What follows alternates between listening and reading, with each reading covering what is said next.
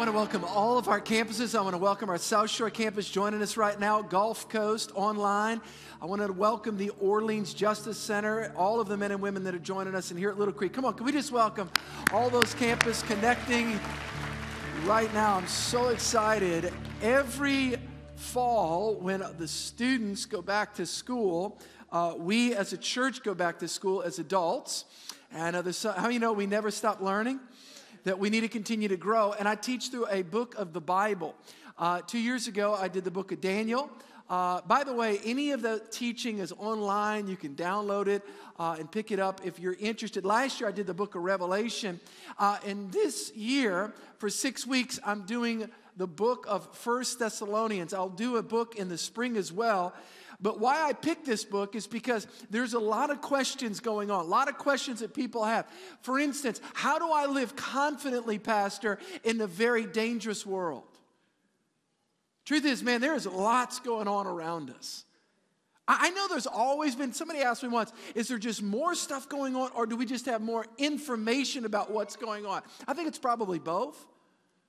I mean, the threat of nuclear war, the stuff that's going on, whether it's politically, economically, streets, riot, I mean, things. And the question is how do we, as children of God, live confidently in dangerous times? 1 Thessalonians chapter 4 and 5 deal with the theme that I'm going to be dealing with for two weeks in week four and week five of the series. And it's about the return of Christ. There are a lot of questions. Matter of fact, when we got close to the time of the eclipse uh, that happened last month, uh, a lot of people are asking me and emailing me, Pastor, you know, uh, is this something in the Bible? Is there something that speaks to any of this? Well, I will say this uh, that Jesus says no one knows the time or the hour of his return, so we're not going to set dates. I mean, you know, it's not biblical to set dates. There are some people that are setting dates and it's not biblical. However, we can discern the times and seasons. I do believe that Jesus is coming back, whether it's today, a month, or a thousand years. How many know if he comes back today, I'm ready? Are you ready? Are you filled with God? The question is not when, the question is how. How are you doing right now with Jesus? So we're going to be looking at that. We're going to be answering some of those questions. Matter of fact, week five, I'm going to borrow a little bit from Second Thessalonians because I'm going to be looking at the Antichrist, answering the question Is the Antichrist a person or a system? And the answer is yes. It's both. So that's just to whet your appetite a little bit. Today, I want to jump into First Thessalonians chapter 2, and I want to talk to you today about spiritual influence spiritual influence and leadership. Speaking of influence, it's interesting. Uh, the Bible's definition of leadership versus culture's definition of leadership. And it's really interesting how people really try to put their best foot forward and prop themselves up when they don't understand true spiritual leadership. It reminds me of a story about a young businessman. He rented a place, he leased a place, he was so excited, and uh, it was an office place. He got all the furniture in line, all the stuff in line, and, and uh, it was just about everything prepped. And, and, he heard a knock on the door, and this guy was knocking on the door. He opened the door and said, Hang on, what, what matter of fact, you can come in. And he picks up the telephone and he starts talking and really powerful, and we're making deals and things are happening. He was trying to put his best foot forward. And boy, he was talking about all the stuff that, because he wanted this guy to have the impression how busy they were, things are happening. Finally, he hangs up the phone and says, Man, things are really happening. I don't have a lot of time, but I'm here to help you, sir. What can I do for you? The guy kind of looked and turned around. He says, Man, I, that's a lot. He goes, I'm just from the phone company here to hook up your phone. How many know sometimes us putting our best foot forward doesn't look that good? We, we need to make sure that we're genuine in our leadership. We need to make sure that we're genuine in our influence. Now, immediately when I said spiritual leadership, some of you guys checked out. You thought, I'm not a leader. Pastor Steve, this is not a dream team meeting like this is Sunday morning at church. I'm not a leader. I can't make a difference. I mean, I'm just, and you fill in the blank. I'm just, well, you fill in the blank. I mean, I'm not like, you know, Winston Churchill, Dr. Martin Luther King. I'm not like Mother Teresa. I'm just little old me. The Problem is, is that there is no little old me's in the kingdom of God. There's not insignificant anybody's in the kingdom of God. God has put gifts and talents and abilities on the inside of you to make a difference with your life. And by the way, the difference that God has called you to make is not the difference that He's called me to make. That every single one of us have a sphere, have a slice, have a portion of God's kingdom to steward, and a portion of life to make an impact in.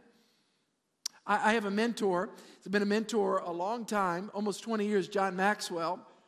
Some of you have uh, read his books.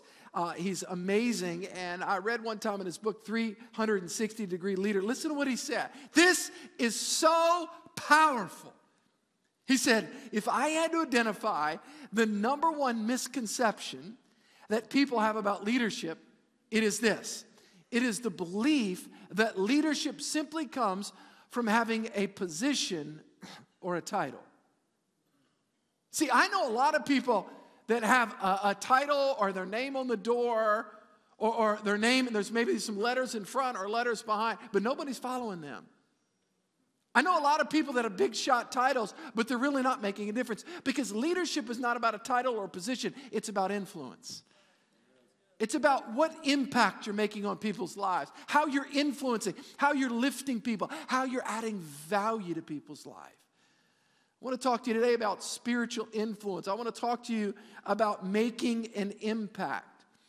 Do you guys remember, those of you that grew up in maybe church or Sunday school or you went to a vacation Bible school, do you, do you remember that little light? This little light of mine, I'm going to let it shine. Come on, y'all remember that? They'll put it under a bushel. Oh, you know, the ouch and all that. Yeah, y'all remember that? Okay, that's taken from the words of Jesus in Matthew. When Jesus looked one day, watch what he said. He looked out in the crowd, and then he specifically, here, here's what he said. He says, You are the light of what? Say the world. Have you ever thought about this that he never said that you're the light of the church? Let me tell you why. The church doesn't need light. The church is not dwelling in darkness. I'm not talking about Church of the King, the body of Christ. But he said, don't miss this, that you are the light of the what? Say it, world. The culture is what needs the light. Your office needs the light. Your, your, your business, your place of employment, your campus, your school, that sports team, they need somebody who's got the light. You know another term that Jesus called people that day? He says, You're not only the light of the world, but you're also the salt of the earth. Let me tell you what salt does salt penetrates, and then salt preserves. Before refrigeration, how did they, how did they preserve meat? I tell you what they did. They used salt. I was, I was in a place one time and, and way out in the wilderness and hunting, and there was, a, there was an animal that was taken. And, and I know some people don't like that, but those that don't left the church already. But anyway, so that's fine. And so, anyway, and the way that they preserved the meat is that they actually put salt, because it was days before, and they, they preserved the hide with its, its salt. See, see, salt, Jesus says that we are, don't miss this, to penetrate culture and we are to preserve culture. You ever thought of that before? See, I do believe that Jesus is coming back. We're going to talk about. It. I do believe that Christ. There's, an, there's a sense of the imminent return of Christ. But let me tell you what we're not going to do as a church. We're not. Watch this. We're not going to capitulate to culture, and we're not going to escape from culture. We're not running away, moving to Montana, and opening up our MRE packets that we have left over for Hurricane Katrina. Are you with me? No, no, no, no. We're not running from culture. We're moving into culture to transform culture because Jesus says, You are the salt and light of the world. Everybody say, I'm salt. Isn't that cool? And the reality is, is that God has put in us capacities and aptitudes and interests and gifts and skills. But let me tell you the main challenge for the body of Christ. Here it is. Big statement, Pastor. Whoa. Big statement is we don't realize who the superstars are. We think the superstar is the pastor or the priest or the TV evangelist. No, it's actually just the opposite. The superstars are the people on the field, in the pews, in the seats that God is raising up and God is calling to influence every part of culture the business world, the arts and entertainment world, the academic world, the athletic world, the political world. God is, listen, God has called pastors to actually equip you guys to go out there and make a difference in the world. That's what it's about. Let me give you an example. All right, here you go. You guys ready for this? All right. Now, I know the Saints are playing. And if you're looking at, extensively at your phone during the service, I know you're not looking at the Bible. Okay, I, am a matter of fact, I'm surprised this many people are here at kickoff, and praise God, we'll have you out of time, all right? Listen to this. How many of you guys know the name Drew Brees? Raise your hand. Come on, Drew Brees. Okay, everybody. Okay. How many of y'all know the name? That was everybody in here, except the three people sleeping. How many of y'all here we go. How many of y'all know the name Pete Carmichael? Raise your hand. A handful. Let me tell you the difference. Drew Brees is the player, but Pete Carmichael is on the sidelines, the coach calling the plays. He's the offensive coordinator for the Saints. See, the goal is for Drew to be a superstar. Pete Carmichael is calling the place. Pete Carmichael is coaching Drew up, but Drew's the superstar out there. Let me tell you what the role of the pastor is. You guys ready? Ephesians chapter 4. Here it is. Don't miss this. Ephesians chapter 4, verse 11. And he, Jesus himself, gave some to be apostles. That's a big deal. Prophets, evangelists. I'm not that. My hair's not big enough. And so, I'm sorry, I shouldn't have said that. And everybody say pastors. Okay, that's what I am. That's what I am. And teachers. Well, what's my job? I tell you what my job is. For the, what's this next word? Say it. Equipping. That means, listen, that means to prepare for good works. God has called me as a pastor to prepare you to be on the field and to be superstars in your spheres of influence, to equip the saints, the saints of God, for the work of what? Say it I'm not in ministry. I'm not a pastor. I'm not part of the clergy. Not according to the Bible. The Bible says you're called to ministry. You're called as an architect in ministry, a plumber in ministry, a teacher in ministry, a coach in ministry. The Bible says every one of you are called. So then what's my role? My role is to equip you so that you can go shine as salt and light and make a difference in a dark, dying, hurting world. That's what my job is. That's what my job is. So the question then becomes, Pastor, okay, I, I, think I'm understanding this a little bit. God has called you to equip us to go make a difference. What type of qualities should we have as Christ followers, as impact players? Let me give you a couple, just a couple. There's more than these, but let me give you a couple. First Thessalonians chapter 2, verse 4 to 9. Again, I'm teaching through Thessalonians, and I'm going to deal with not every verse, but the majority of them. First Thessalonians chapter 2 verse 4 to 9. We're talking today about spiritual influence. God has called you to be a person of influence. Look what Paul says. Again, Paul's writing to the church at Thessalonica. They're Thessalonians. Thessalonica is located in modern day Greece. It's a city, it's actually still there today. Paul was there for three weeks. Acts chapter 17, he was there. The Bible says Jews and Greeks came to faith in Christ. After three weeks, Paul was staying with a guy named Jason. This is all in Acts chapter 17. Paul was staying with a guy named Jason. They came to Jason's house to throw Paul in prison. Paul took off at night, the Bible says. He went to one city, another city, ended up in Corinth. And when he ended up in Corinth, he was there. He got word from Timothy about how the church in Thessalonica was doing. And Paul says, Time out, hold on, before you go back, I'm going to write a letter of instruction that I want you go go back there and read it before the whole church. We are now reading the letter that Paul wrote from Corinth to the Thessalonians about how to instruct them and making a difference with their life. All right? Everybody have the context? Here we go. 1 Thessalonians chapter 2 verse 4. But as we have been approved by God to be entrusted with the gospel, even so we speak not as pleasing men, but God who tests the hearts. Look at verse 5. For neither at any time did we use flattering words, as you know, nor a cloak for covetousness, God is witness. Now he sets up the context. He's talking about his motives. Now he's talking about not only his motives of intention, but the direction of his ministry. What he is, the, the, the, the goal of what he was after. Here it is. Verse uh, 6 Neither did we seek glory from men. We weren't doing this so that people could talk well of us. We weren't doing this so that we could be famous, either from you or from others. That wasn't our motive. That we might have made demands as Christ. He says, Listen, I'm an apostle. This isn't about my position. Again, listen to me closely. The lowest form of leadership is positional leadership. If people follow you because they have to, you because you have a title, they will look for another opportunity to exit from you. Does that make sense? Paul didn't go, You better obey me, I'm an apostle. He didn't do that at all. He says, I could have done that because I mean, I'm an apostle, not with the big A, but the little a apostle. He said, This is a big deal here. He says, Nor do we seek glory from men, but we were, go back to verse 6 if you would. He says, Nor do we seek glory from men, either from you or from others, when we might have made demands as apostles of Christ. Look at verse 7. But we were gentle among you. Well, that's interesting. Gentle.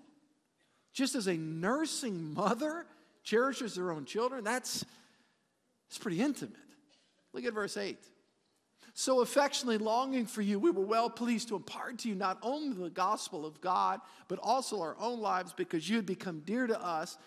Last verse, verse 9. For you remember, brethren, our labor and toil for laboring night and day, that we might not be a burden to any of you.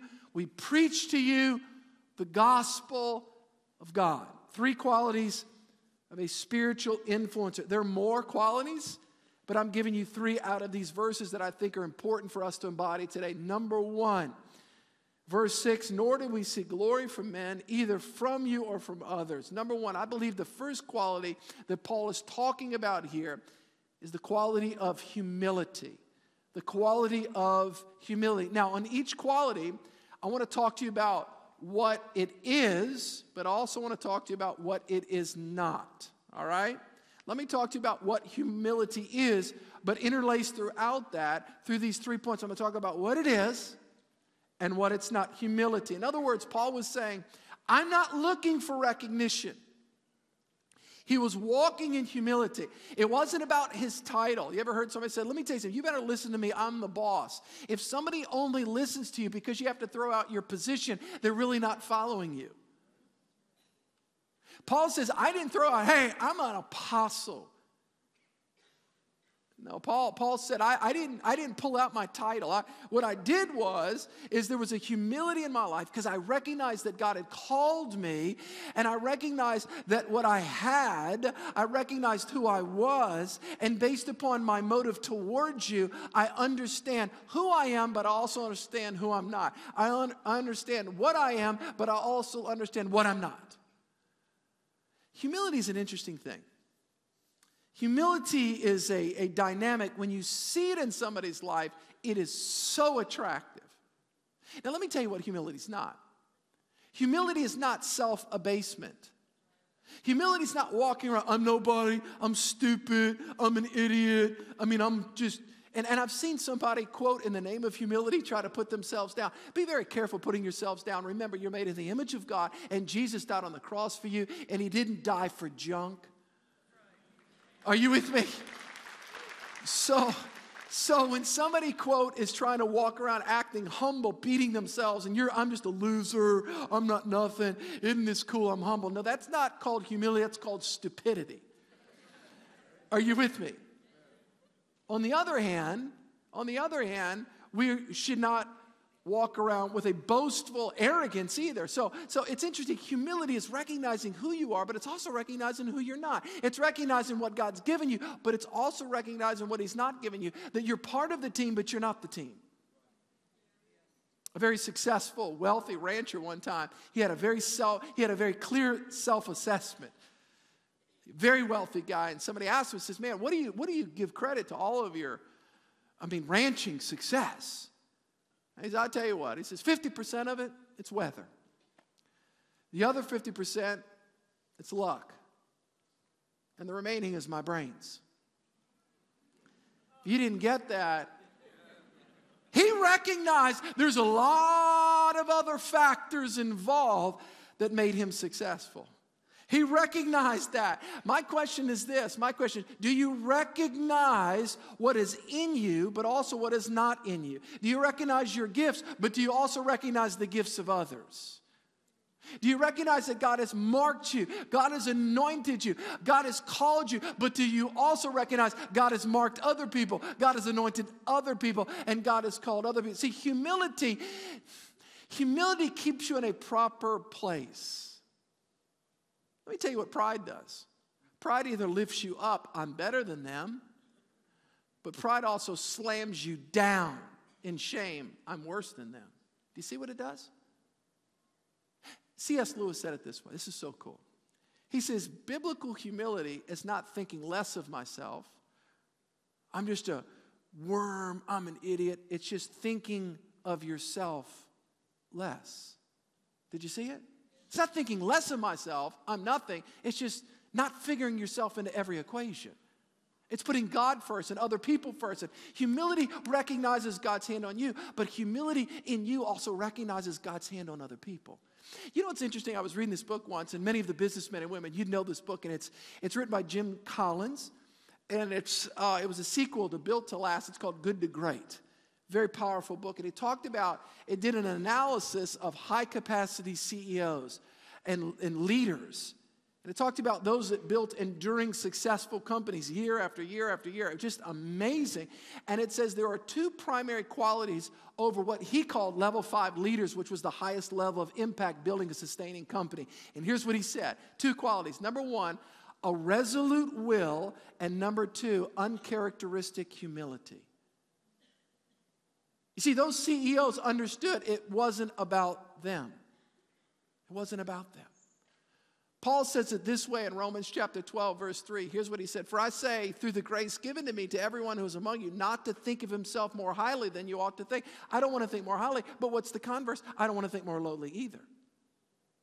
So, in other words, humility, tr- here it is. True biblical humility is having an accurate estimation of who God has called you to be, what God's called you to do, and you're not comparing that with others. And you're not arrogant over others, and you're not ashamed around others. But there's a humility. There's a humility. I'll, um, I'll never forget, I had the opportunity as a young pastor, I was invited to go and partake of something that was, I, quite honestly, I still don't understand how I was put in this group. There was 12 pastors, and there was other groups that had gone, but they had what's called Breakfast with Bill, with Bill Bright. Uh, those of you that may not be familiar with Bill Bright, Bill Bright was the founder of Campus Crusade for Christ. Of course, he has since passed away about 15, maybe 14 years ago. And uh, Bill Bright, if you Campus Crusade for Christ, they rebranded, changed their name a couple years ago to Cru, and uh, the, it is the largest Christian organization in the world related to employees and impact. There's others that bring in more money, but it is amazing their impact. And I'll never forget, we had a table, it was a breakfast table, and so we were there, and he was going to pour in. And of course, I was trying to sit on the other end, and it just so happens that the seat is open right next to him. And I'm like, cut, and, and, and his wife was there, and some other people are helping. Oh, no, no, go sit there. I'm like, I don't know if I'm holy enough. You know, I'm confessing sin. I was mad once. I was angry. I'm sure I was prideful. You know, I'm just like, I'm just sitting. You feel like you're just sitting next to God.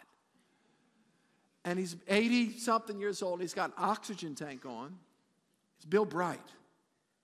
He was a businessman. And, and the supernatural, he felt called to ministry, let go of his business, and he went full time in ministry and started this as a missionary, is really what he ended up doing. He became a missionary. It was God's call on him. Not everybody's call, it was God's call on him. He became a missionary, started a missions organization. What was so cool about it was his the whole what was so uncomfortable and cool at the same time. I'm talking to him, asking him questions about, he keeps turning the conversation back on me.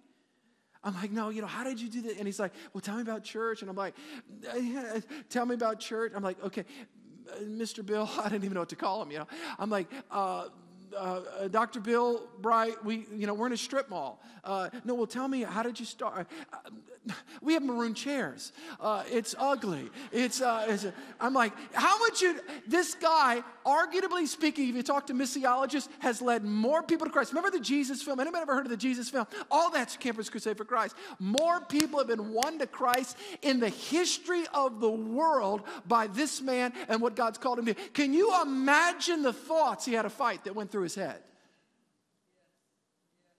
But he was humble. Matter of fact, about halfway through, he says, I just sense the presence of God. And he passed up this book, 1 Corinthians 13, Don't Lose Your First Love. And he just began to worship and cry. And I just thought, I got it. I got it. The reason why he's made it 60 years and preaching the God, I got, I got, I got it. It's a message. He was humble, very powerful, but very humble. Paul says if you want to make a spiritual difference in the world, number one, you must be marked by humility. Number two, 1 Thessalonians chapter 2, verse 7. Interesting word. Gentleness. Gentleness. Now let me tell you what it is, and I'm going to tell you what I don't think it is, all right? 1 Thessalonians chapter 2, verse 7. Let's, let's read this. And by the way, I believe all scripture is inspired by God. If you can bring that up. All scripture is inspired by God, but yet God did use Paul. This is really cool here. Watch this. This is amazing, the nature of this language. But we were gentle among you. Whoa. Just as a nursing mother cherishes her own children. Now, I want to go on record saying, I've never nursed a baby. That's good, Pastor. Really good. Um, but my wife has three. Course, we adopted our fourth child. And it's pretty intimate. And it's pretty self sacrificing. It's pretty powerful. See, gentleness, gentleness is not weakness. Gentleness is not, I just, I'm just nothing. Gentleness is an intentional caring for somebody outside of yourself. Does that make sense? And where you put their interests above your own. That's a mom.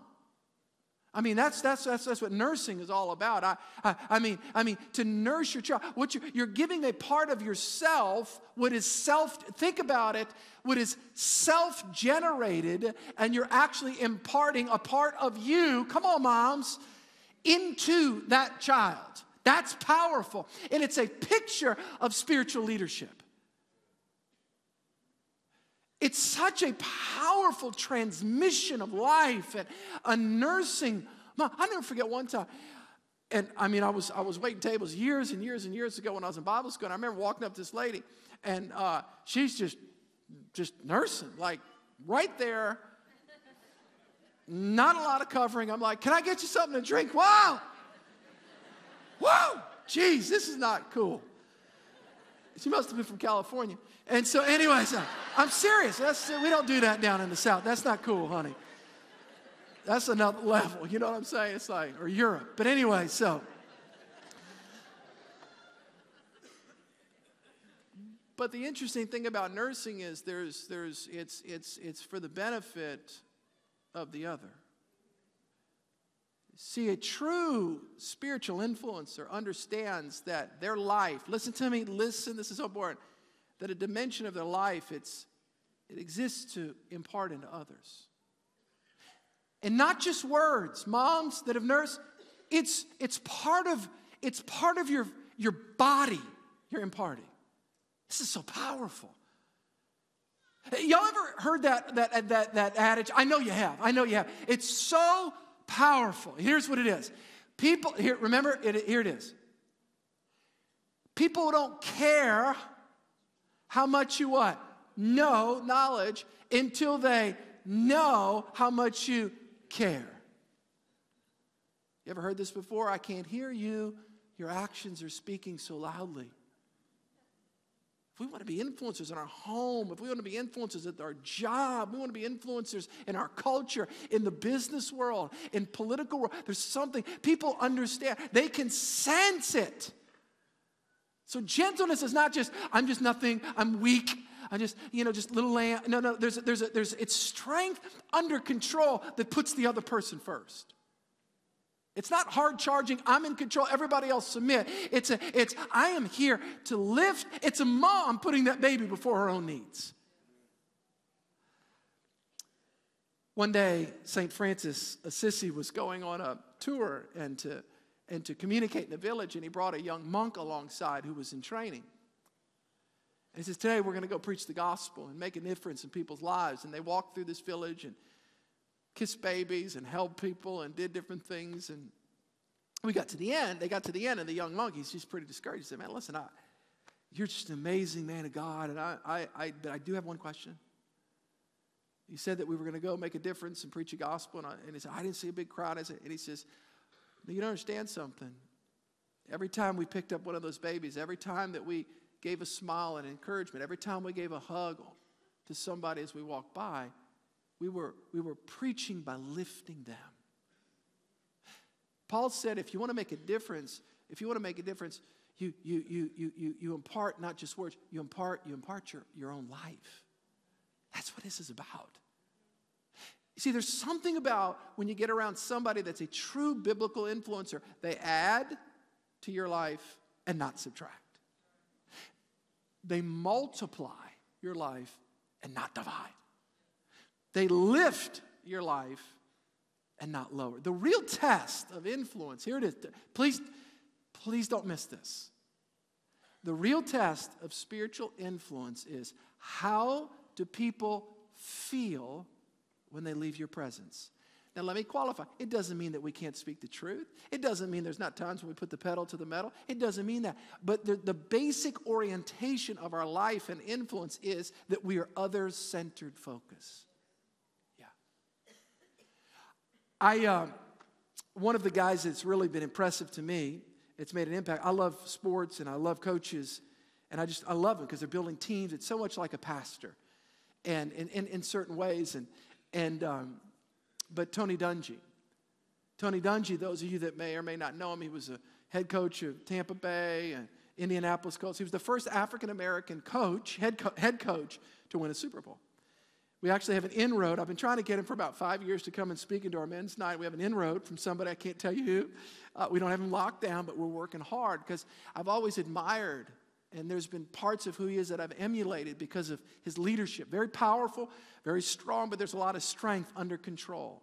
There's a lot of intentionality, and he always put his players first. He was a person that added value routinely. Paul said, Paul said to be a spiritual leader, number one, there's a humility, but there's also, there's also an other-mindedness. There's a gentleness where you put others first. Let me give you this last and final thing, close to the second, but different, and it's generosity. Let me explain. 1 Thessalonians chapter 2 and 9. By the way, these aren't the only qualities, but I think these are primary. These are care, these are core competencies of character that make you a spiritual impact player. 1 Thessalonians 2 8, here it is. So affectionately longing for you, we were well pleased to you to not only uh, impart to you the gospel of God. It wasn't just about words, but also our own lives because you become dear to us. Look at this first thing. This is work, this is effort, this is intentionality. For you remember, brethren, our labor and toil. Remember, Paul was even a part time tent guy in the beginning of the ministry. For laboring night and day that we might not be a burden to any of you, we were well pleased to preach to you the gospel of God. There is a certain quality of a leader when you see a generous leader, what do I mean by generosity? Somebody that's generous. I'm doing something right now. Somebody that's generous with their time, with their talents, and with their treasure. And by the way, I often see them go in tandem. There, there's a tandem effect. When you truly see somebody, please hear me, I got a couple minutes, I'm closing. When you truly see a generous person, they're willing, watch this, they're willing to roll up their sleeves. They're, they're willing to get involved in the lives of people. Let me just tell you something it is messy it, you're inconvenienced. Doesn't mean that we don't have personal boundaries, doesn't mean all that, but it does mean that there's a generosity of heart where you realize, don't miss this, you realize that life is not defined by what you can get. It's not defined by what you can extract, but it's defined by what you can give. It's defined by what you can leave. It's defined by what you can contribute. Your life takes on a whole new dimension when you realize that your life is about honoring God and helping people. I don't care if you're an architect, an engineer, whatever it is, when you realize that your life has been designed by God with unique gifts and talents and abilities to be generous and help people, to lift people, to add value to people. That everybody that comes into your life is better when they leave you than when they found you. Everybody. I'll close with this. I, um, I got a lot to say on that point, but I got to close. I, I, I, there was a, I went to, I kind of did things backwards. I went to college. I, I went to college from 87 to 91 and graduated from college. I went to Tulane here locally in 91. Then I went to Bible school, which was a missionary training school. And then I went to seminary after that. So I kind of did some things. And in Bible school, it's a two year Bible school. There was a guy there, I'll close with this story. There's a guy there named Wayne Myers. Wayne Myers, I think he's still alive today. He's, I think, 96. I think. I could be wrong. You could Google him. He's, he's Wayne and Martha Myers. They've, they've planted thousands of churches throughout Mexico. He was a missionary to Mexico for, for 70 years. But he had a message, and the message he had was live to give. And I remember he would come every semester, listen to this, talking about generosity. He'd come every semester to Christ for the Nations. That's where I went to Bible school, before seminary, after college. And he would come every semester, and the whole week was called the Wayne Myers Week. And, and he would talk about the whole week, he would, it was the same message, different, same theme, different ways. And it was all about getting us to live life, to give, to help, to enlarge, to bless, to not make life about us. It's not about us. That actually, it's the, the Zig Ziglar line. You can get anything you want out of life if you just help enough other people get what they want. If you'll just enlarge and help. It's not an issue of motive, it's an issue of calling to bless and a help to enlarge. That's where true joy comes from. And I never forget on the Thursdays, he came four times every semester, two years. Then the Thursday you would have, or the Friday, you'd have the blessing day. So you'd think about what you were going to give away. One year I gave away an encyclopedia set Bible thing on my computer one year. And one year I gave away my, my leather jacket to my, my, my mom bought me at Christmas time and, and to this guy. And I told this story before at church from Burkina Faso. His name was Ramzango. He literally had one outfit, two outfits when he got to America. The one he was wearing and another one. I gave him this leather jacket, a very, it was a heavier leather jacket. I never forget one year I stayed for summer school uh, just to take extra classes, and he was wearing it in July. 112 degrees in Dallas. You know, he'd see me, ooh, Steve. And he, and he just, it was just so cool. It was so, he had this jacket. He's like, I didn't have a heart to say, but maybe it wasn't hot to him. I don't understand. You know, just, I was like, it's hot. But here's the point I so desperately wanted to spend time with Wayne Myers. I remember one time asking if I could go connect with him. Oh, you can't, you know, Brother Wayne. He said, May God be my witness. The, my parents came to the graduation. I was graduating Bible school. My parents came to graduation. The next morning, I cleaned up my dorm room. I went down and packed my car. And I was driving out, and I just had a thought. I said, I'm, gonna, I'm I just, I just said, I'm going to go get, I'm, I'm just going to go get some, some coffee. I'm just going to get something real quick from McDonald's. And I just, I, I, I never even gone to that McDonald's. Crazy in two years, because we had food in the cafeteria. I said, well, I'm just going to, I'm just going to run in there real quick. And it was a little bit later. It's probably 8:30, close to 9 o'clock. And I, I, walked and I was ordering something, and I, and I heard a voice behind me say, and he had it crack, and I heard, I'll get that for that young man. And I turned around, and when I turned around, it was Wayne Myers. I have no idea why he was there. No idea. He's a mission, he lives in Mexico. and I turned around and I said, I said, Brother Wayne, you don't, you don't have to get that for me. He goes, I know I don't, but I want to if you'll give me two hours to sit down and talk to you. I was like, oh my gosh. And I sat down, I had notes for hour after hour. He poured in. Let me tell you something. Something was deposited in me that day. Of, and, and I remember making a decision. I said, I will be a generous man.